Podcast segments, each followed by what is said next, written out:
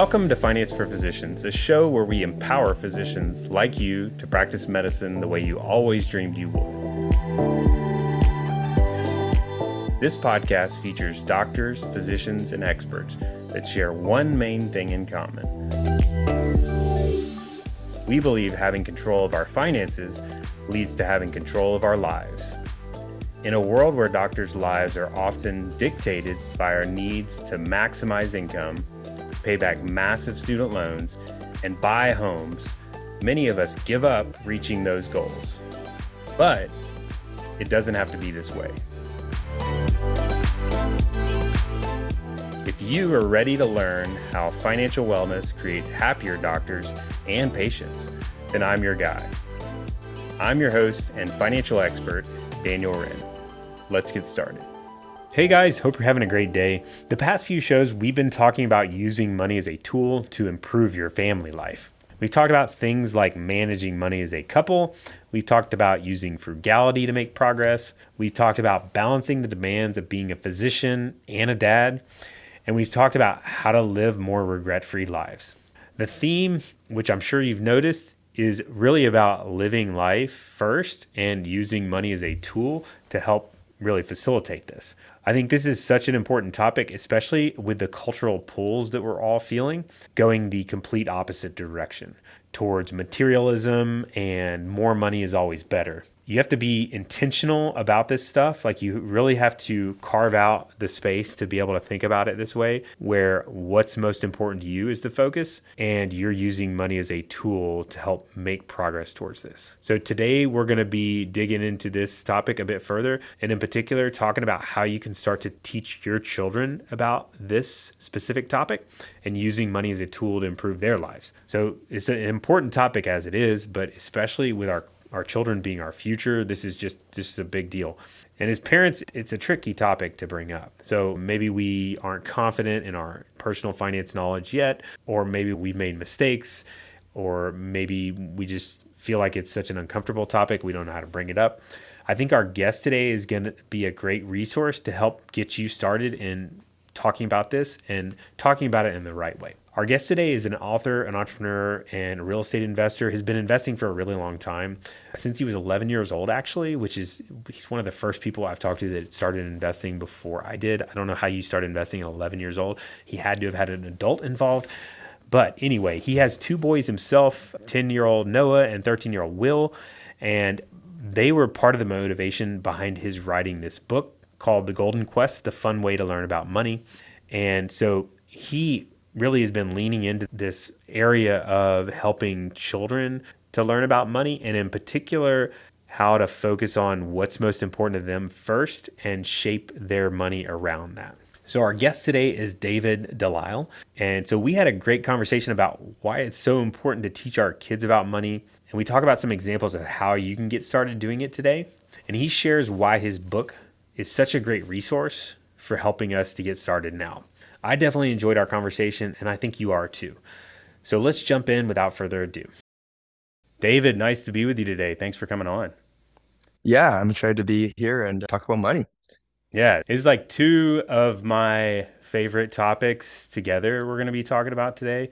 We're talking about money, of course, and then parenting and raising your kids. So those are those are I think two super important topics. We're going to be talking about the two of them together and how we can better teach our children about money. David is in a unique spot. I think his parents motivated to help our kids. I mean, that's just an innate thing. But David has kind of taken this thing to the next level and has been really leaning in on how he can better teach his children about money. And he has even recently released a book about how to teach your children about money. So maybe before we start to go down that road, David, can you share a little bit about what got you going down this path of like really leaning into how we teach our children about money? Yeah, that's a great question. Uh, for me, so I was that money nerd that was reading books when I was like 11 and getting excited about it. So I remember doing all those things. Uh, back in the day, we didn't have index funds. So you'd read about different fund advisors and who was running different mutual funds, all the real nerdy stuff. And then as my boys are getting older, I just started thinking about what type of values do I want to pass on to them? What do I want to teach? And a lot of the lessons were around money because my views on money over the years, because they've evolved, are fairly unique. And then in doing that, I, I started just creating this this book of ideas that I want to pass on to them. And then it just evolved, evolved into a graphic novel, which is so fun because that's what kids are reading these days. They love their comics. Mm. I thought, how can I make this fun? Distill all that information to what are the key messages that are really important that even for an adult, if you get this, money's not going to be something that you stress over or worry about for the rest of your life. Yeah, my sons are reading the graphic novels. They're definitely super popular nowadays. And it makes sense because they're very visual and, you know, stories and some of them even have like little short stories within stories. So it's an entertaining way to do things. And I want to talk about it in a little bit and circle back to this, but uh, you know how you actually were able to do that while also teaching about money. That's something I'm thinking about. But before we get into that, like you said, there were some unique things about you and money. Uh, can we talk about that first? What's unique about how you view money? So the big one is I've always seen money as a tool and a means to an end. I never thought of money as how many things I could buy but what the money can do for me and thought of it in terms of freedom retirement, even at a young age. I didn't use those words necessarily, but I saw it as a means to an end in that sense. And then what I really discovered, especially in writing more and talking to more parents, is, and we briefly talked about this, this idea of money. Almost all of our conversations around it are how do I have more money? Whether it's from the saving end or the spending end or the earning end, everyone's goal is how to have more. And that not that there's anything wrong with having more, but I find it distracts us from the first lesson, which we should all be having is why you want more in the first place. What really lights you up? And in the book, I refer to it as the awesome stuff. What's your awesome stuff? And what I found is if you don't really have a clear understanding of why you want the money and what really what's important to you, and the only re- thing you know about is how to have more, it doesn't matter what plateau you hit, you're always looking at the next plateau. And so you never have enough. So this whole idea of what's your awesome stuff, the mindset piece around that I find is sort of key to really not have money be this massive stress in your life and you're constantly chasing. Yeah, if the end goal is money, money in itself brings zero happiness. Of course, you can use it as a tool to improve life, but more money in itself does not change anything really. And in some cases, it can make life worse. Well, first of all, we're not necessarily doing a great job, in my opinion, of teaching our children about money, but probably even more important is we're not doing a great job of teaching our children about mindset or even values and even purpose and what's most important.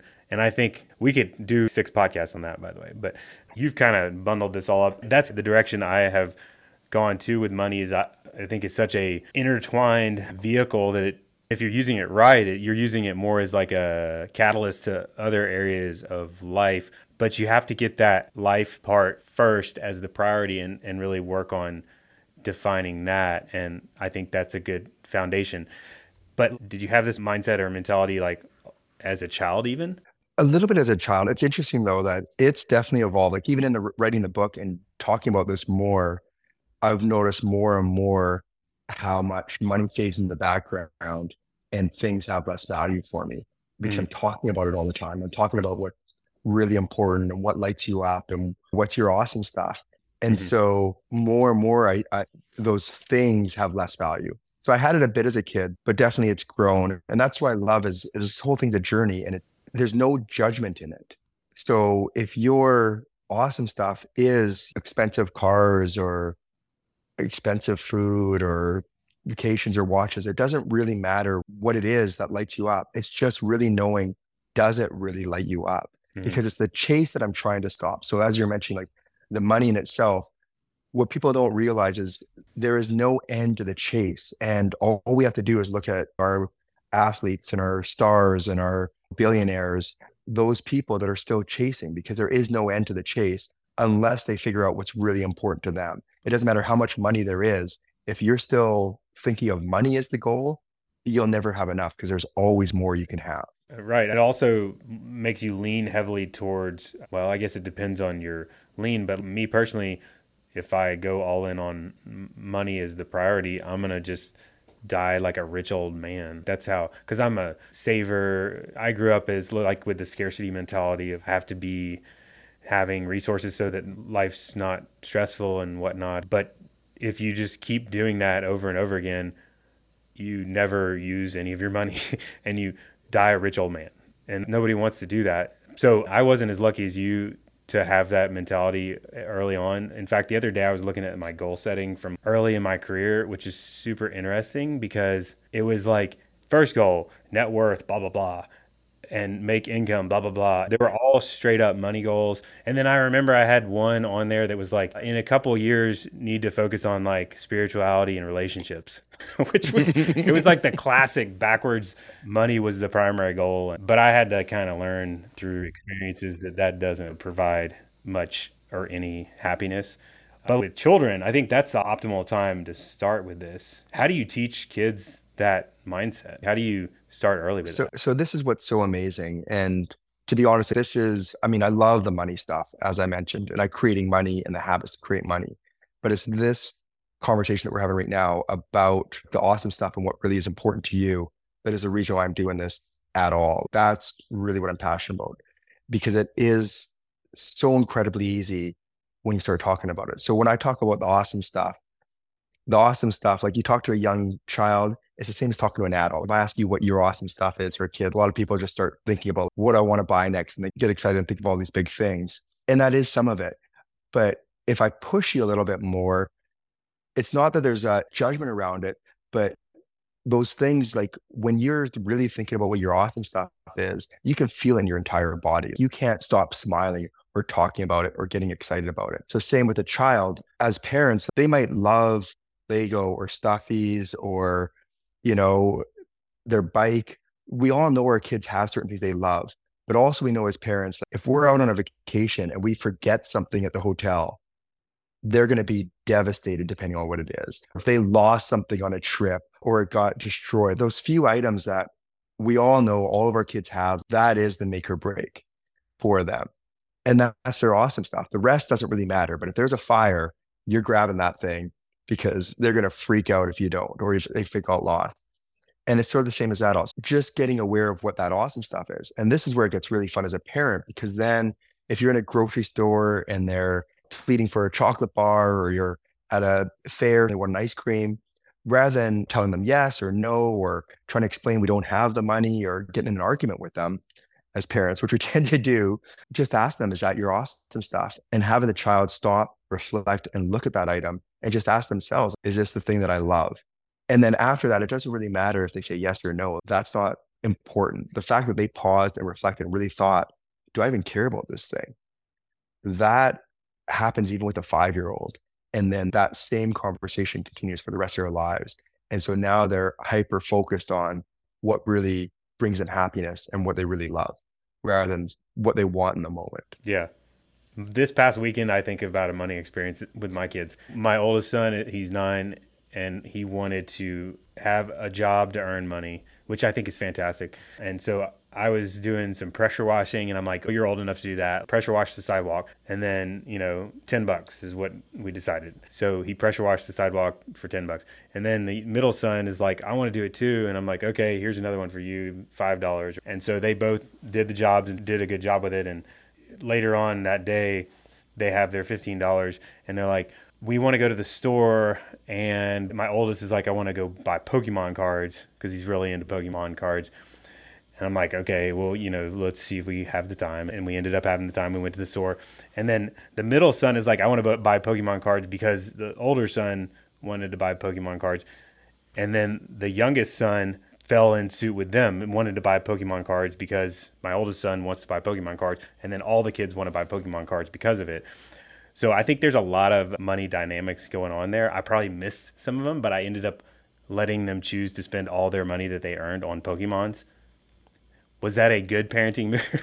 um, no, I was listening to that exactly. That's the whole thing. Let the kids do what they want. There's too much judgment and money already. But if the conversation was around the awesome stuff, they start reflecting because that's where I find my 13 year old for sure, all the outside influence of what everyone's doing drives what he wants to buy and what he wants to do and where he spends his money. So if they don't sit on really what is important to them, they'll do, do that. Oh, my older brother's into these Pokemon cards. Everyone's into it, so I should be into it. Right. And then you realize like one might really be into it. I think the oldest, it was his awesome stuff. And then the two younger ones were just following his awesome stuff. And that's the thing. So it's not that Pokemon cards are bad. For the youngest ones, if this isn't something that's their awesome stuff, what else could they be buying instead mm. or spending that on that really makes them excited? Because now they spent it. So in the moment, they're excited, they spent it. They're, they're just like their their older brother and they're hanging in there. Mm-hmm. But then a week later, when you realize these things are scattered around their bedroom, they don't even care about them, that waste, it's that reflection of, is this your awesome stuff? And that's the thing is that same conversation, it's Pokemon cards from the five year old, but for the 30 year olds or the 40 year old or 50 year old, we can easily come up with a very similar conversation of those things and look through closets and well, my some house. 30 year olds are buying Pokemon cards. Well, that's true. But maybe it's their awesome stuff. I know, maybe.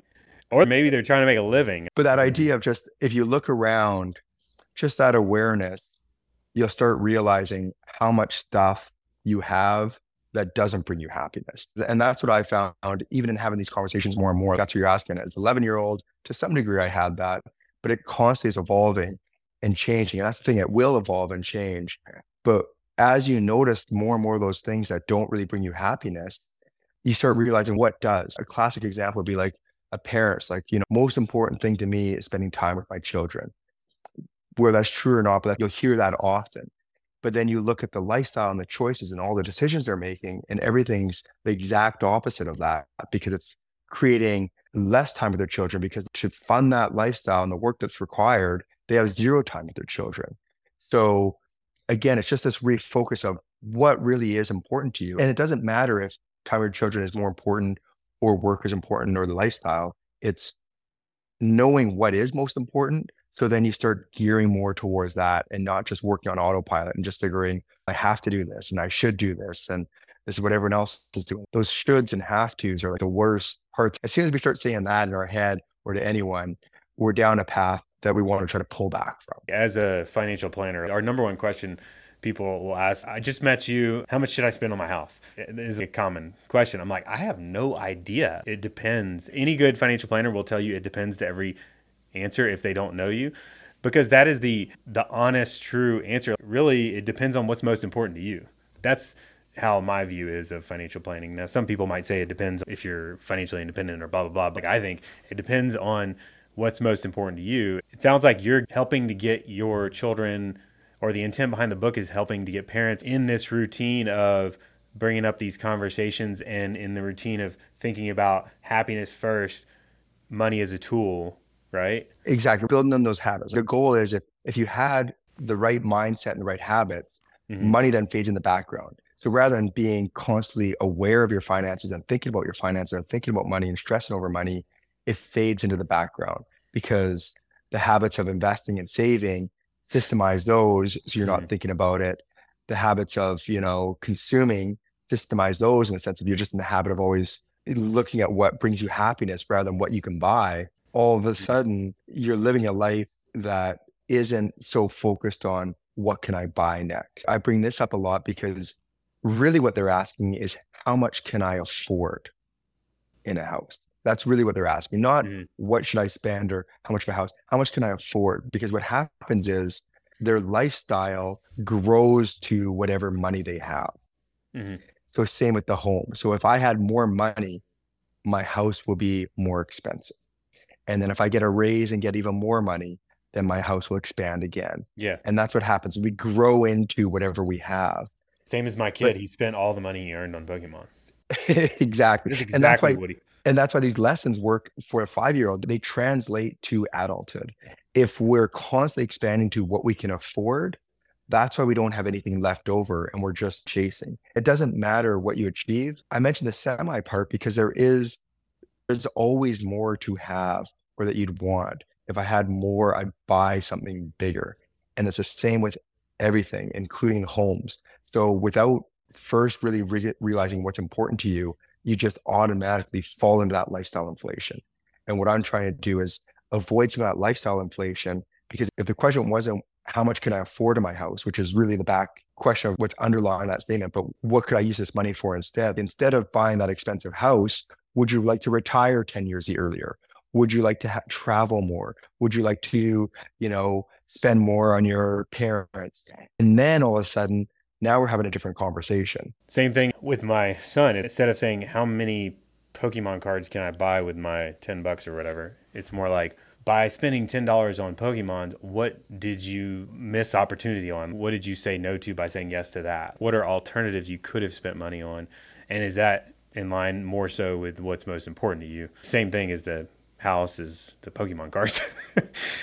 yeah. And that's why it's so fun because as you're having these conversations with your kids, in a way, you're actually having them with yourself. And then you're starting to reflect on, hey, I might not be into Pokemon cards, but where am I spending money mm. where it's not returning value? What's really important to me is traveling with my family. Okay, what am I doing to make that a priority? Right. Or time with your kids, like you said, is my calendar in alignment with my values. The book is called The Golden Quest The Fun Way to Learn About Money. And I mentioned this earlier the fact that it's a graphic novel. And I feel like that is got to be, I am not a gifted writer, but I feel like the biggest challenge for me seems like it would be making this be an interesting story while also sprinkling these money lessons that maybe not everybody's like money geeks like us that wants to learn about it. How are you able to sprinkle in money lessons into a story and potentially for an audience that has zero interest in money? Yeah, what you have to do is get really clear on your message mm-hmm. and simplify it because there's no room to really expand on it. Because if you think of like your typical comic, you've got those little like balloon text messages that you can only put so much in there. So uh, it's not written like a novel or a book. It's written as a story and it's very conversational. So basically a young boy goes on a quest and on this quest, he meets different mentors that teach him these different lessons.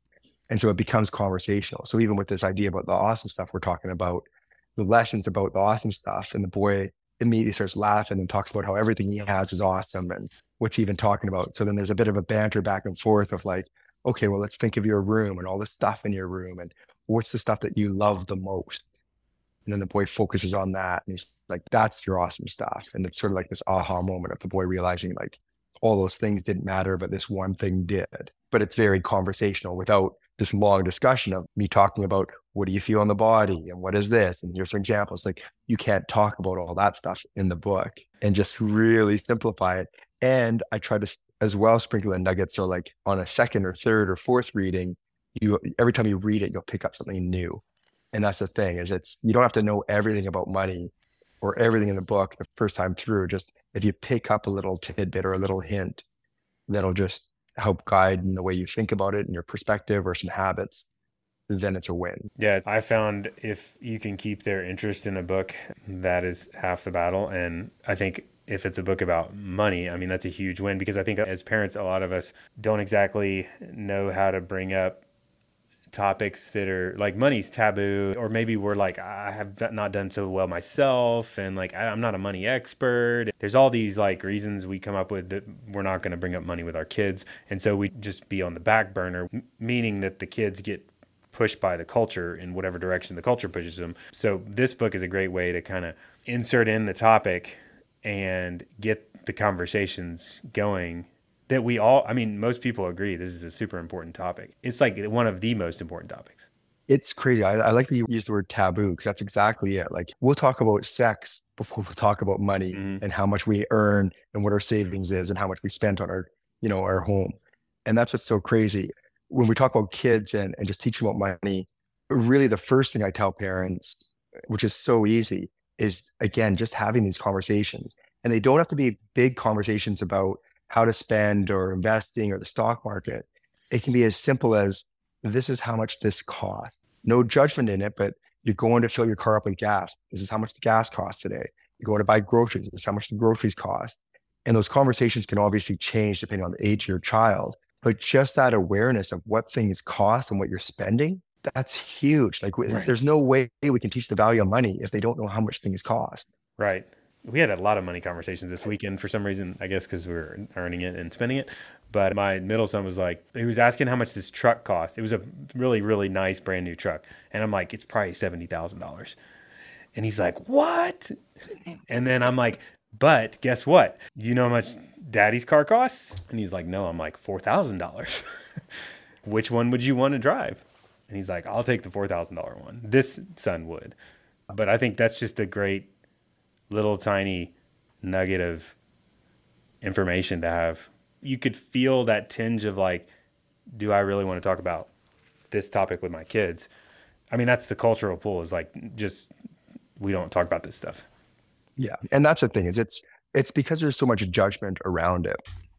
And so when I try to have these conversations with my, my kids, I try to tell them like there's no right or wrong, or if I'm buying something, it's not to make you feel guilty for how much is being spent. And don't go telling your friends necessarily like, oh, this is how much we spent on this and this is how much this cost. It's just for information for you. So you know what things cost. Because mm-hmm. as parents, we're like, they didn't even appreciate like we you know, I just came back from Disneyland. You'd be like, they didn't even appreciate it. We spent this much money. Uh, a lot. but they don't know how much money you spent. Like that's the thing is if we don't tell them how much things cost, how can they recognize that, that it was expensive? Like if we take them to one meal or another, like eat all your burger, like they don't know that that burger cost, you know, 30 bucks here and five bucks there, like unless we have those conversations. Mm-hmm. And then the beauty of those conversations, like you just mentioned with your son, like you, you might not even realize how simple it was, but in just telling him how much the expensive truck cost that he loved in your, your car without any judgment, all of a sudden in his mind, now there's a comparison. And that comparison now gives him a choice. Because before that, hands down, he'd be like, I want that big, tr- like that fancy mm-hmm. truck. Why would you not want that? but now, now you've given him enough information that now he might still want it, but it's changed the conversation in his own head mm. of what's important to him. Well, he's like, I could buy 70,000 Pokemon cards with the difference. right? And that's exactly it. And that's what we need to do as adults as well. What could you buy with the difference? Because if you're just looking at fancy objects and thinking like, I like that, I like that, I like that, we all like those things. But what do you really love? Because there's a cost to everything. And same with a truck. You get that truck. Does that mean do you have enough room in your driveway or do you have to get rid of your other vehicle? Mm-hmm. Or can you get two is two trucks better than one? Is three trucks better? Like as soon as you start recognizing the cost and the opportunity cost and what else you can be doing. Like you said, 70,000 Pokemon cards, that changes the conversation. And that's what we mm need to do is just no judgment, but change the conversation. Because if we don't change it, we're just going to be led by this consumer culture where there is no end. And that's the thing is if if I knew there was an end, if me as a financial advisor could give you enough good advice that you would reach the end and have enough money that you can buy all those things and your life would be complete, I'd be having a different conversation. I'd be pushing for that. But the reality is there there isn't. There is not an end if that's the path you're going down. Yeah, there it's a never ending. It's like the rat race. I'm curious. So we talked about like spending and the lifestyle creep and cultural pulls and I'm curious how you I know you intertwined the concepts of saving and giving. You can either spend your money, give it away, or, or save it. I know you inter, intertwine the saving and giving components. I feel like at least when I've had conversations with my kids, sometimes those are harder. They always want to get the Pokemon cards, basically. You know what I'm saying? So it's always, not always, but like that is very strong pull. So I'm curious how you intertwine these other components of giving and saving and balancing in living in the now. Yeah. So that was a tricky concept for me because you mentioned you grew up with a scarcity mindset. I did as well. Like I always felt like, you know, there's this money, if I give it away or if I don't have it, then I'm going to struggle or I have less. And so this was a tricky concept, but there's a lot of research around giving. All of us know that giving is a good thing to do and it's a generous thing to do. But paired with that, there is research and science showing that the more you give, the more that comes back to you. Some of it's intangible, but it can be financial as well. So there's this real reciprocation of giving and becoming richer. And so I really want to try to figure out a way to show that or play with that for kids. And I love that you mentioned this idea of the giving and like they want the Pokemon cards because that's the same conversation that happens in the book. The kid's like, if you give your money, you, you'll have less. Like that's just the nature of giving. You give and you'll have less. But the whole chapter of the story is around having more by giving.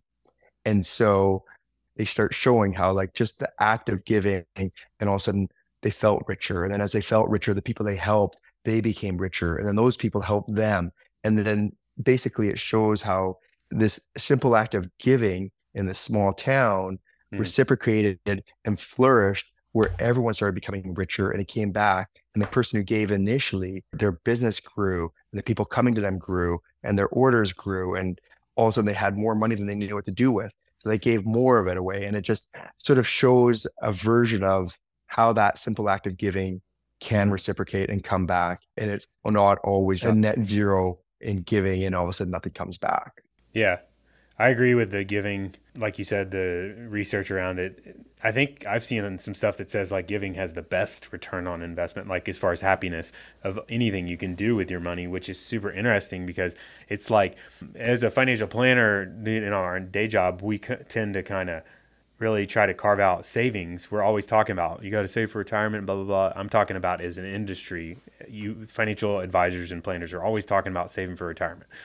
But like if you really are looking at it like how can I help people improve happiness, then really we should be talking about giving first. Same thing for our kids. If we buy into this like research that says giving has the best return on happiness of anything you could possibly do, then we should really be prioritizing that first and then savings. I personally think th- those two things are delayed gratification kind of things. Like giving doesn't return immediately, or sometimes you just takes a while and it's just like delayed gratification thing is the way I look at it. Same as savings. So you kind of have to just like carve them out and like call it a day and, you know, buy into the long long term compounding of delayed gratification. That's how I've viewed it and I've tried to teach my kids. I'm like 10% or something. You know, I'm like X percent, get it out and it will serve you well in your future. But maybe there's a better way to do it. I don't know. I mean, there's no right or wrong. I mean, systemizing it always makes it easier. Just being aware that there is power to giving mm. that will come back. And it's neat. Like a good example, I just mentioned we were just on this trip and we are in Disneyland. And when we walked into the park, I think it was like Mickey and Minnie's birthday or something. So we got this free pin. And like my, especially my 13 year old, like he loves collecting and having stuff. And he's constantly just gathering things. So he's got his pin and he, he likes his pin. But later in the day, there's an older lady just asking someone else about this pin and where they got it and about it and how, because she, she didn't have this pin. And my son just saw that, walked up and just said, Hey, you can have mine. Just gave him her pin or his pin, which the simple act of giving cost him nothing. It wasn't a financial, but it's just, I love that he just saw that and did that. But then I didn't really mention it to him when it happened later, but this whole idea of coming back the next day, he was just in line up for a ride, just sitting there looking around, and he noticed this pin just discarded in the the plants. It was the same pin. He grabbed it. All of a sudden, like he got his pin back that he'd just given away the previous day, and it just it was that fast. It came back, and it's noticing some of those things. There is a lot of that. Like once you start doing things like that, you will notice your business growing, or someone coming to you, or something coming in the mail, or just mm. there is a real interesting energetic reciprocation to that act of giving. And again, in the book, what I really try to do with money is have zero judgment. So I've mentioned that a few times because we judge so much with money. These are all just ideas to just a slight, just awareness of, hey, there might be another way. This might be a thing. So I'm not telling kids you have to give. I'm just saying giving can create more wealth. And this is mm. an example of how that can be. Whether or not they want to do that, it's up to them. I obviously I'd love that they start giving more, but this is just showing, just again, that conversation we're not having with kids or adults or anybody, just having a conversation around money and showing that this is a thing. To me, that's my goal of the book is just mm. awareness of here's some alternatives. Here's another way of thinking about it. It doesn't have to be all you've heard from the media. Right. Yeah. I think that's why it's so good. And I like the way you worded money mindfulness. I think that's just a good way to this concept you talk about in the book. It's like helping to Im- improve our kids' mindset and view of money is that's where the needle is moved. We can teach them about like interest and rate of return and all those kinds of things, and those are important too. But helping them to realize money is a tool and to help them live a happier life, and it's not all about the pursuit of more. I mean, I think that's a super valuable thing because the culture is going to be pushing them the other way. Yes. I mean, it's accelerating in that direction. Like the mm-hmm. metaverse itself is accelerating in that direction because that's an area where we take everything that we're used to in the physical world, we take it digitally and then assign values to it. So your digital shirt, your digital hat, your digital shoes, we know how much those are worth and how rare they are. And so everybody's trying to spend in this digital world where the thing doesn't even have physical a physical value. value. I mean, more people like these games that kids are playing now, they don't spend money on the game. They don't spend money on the characters to make them stronger or better. They spend money on how the characters look. That's the business model. We're moving into a crazy world where we need at least a little bit of pushback against, you know, these things that don't actually have any physical value. It's all about perception, and that's the value. Yeah. So the book, once again, it's called The Golden Quest: The Fun Way to Learn About Money, and I would encourage it. Everyone with children, I think, is such a good thing. There's so few books I think that are written on exploring money with your kids, and I think anyone that has children should give this topic and try this book out and explore it. And especially someone like me, like I got boys that already read graphic novels. That's like a home run. They're already kind of doing their thing there, and and they're gonna be like, oh no, not another day. Because I sit them down and have a spreadsheet conversation about money, and that's not usually the most productive because they start getting bored real quick. And unless they're just total money geeks like us as a kid i probably would have liked somebody to sit me down and show me the spreadsheet and return on investment blah blah blah. But most kids are just you know trying to have a good time and like be around their friends and that kind of thing. I love it that you're like leaning into what's most important to them in the fact that the way that you wrote this book even for sure. Yeah. And that's exactly it. Because it's rare to find a money nerd. Most people at any age don't want to talk about this stuff. So I try to make it ex- as simple as I could. And I mean, it's great for younger kids, five to 12 is really a target demographic. But even I'd love to see this for high school grads or kids just going off to college. It's a great way to just remind yourself of these simple habits and then incorporate them into your life and in a fun way. So even if you don't like the spreadsheets, which 99% of the people don't. Hmm. This is a good way to just get these concepts in an easy way. So, yeah, um, that's exactly what I was trying to do. Yeah, well, I love it. Well, David, as we wrap up, um, any other uh, resources or suggestions? I guess maybe where can people find you first of all, and any other suggestions or resources for parents? Yeah, so you can buy the book on Amazon. It's called The Golden Quest. Uh, my website, you can buy it directly as well. It's theawesomestuff.com.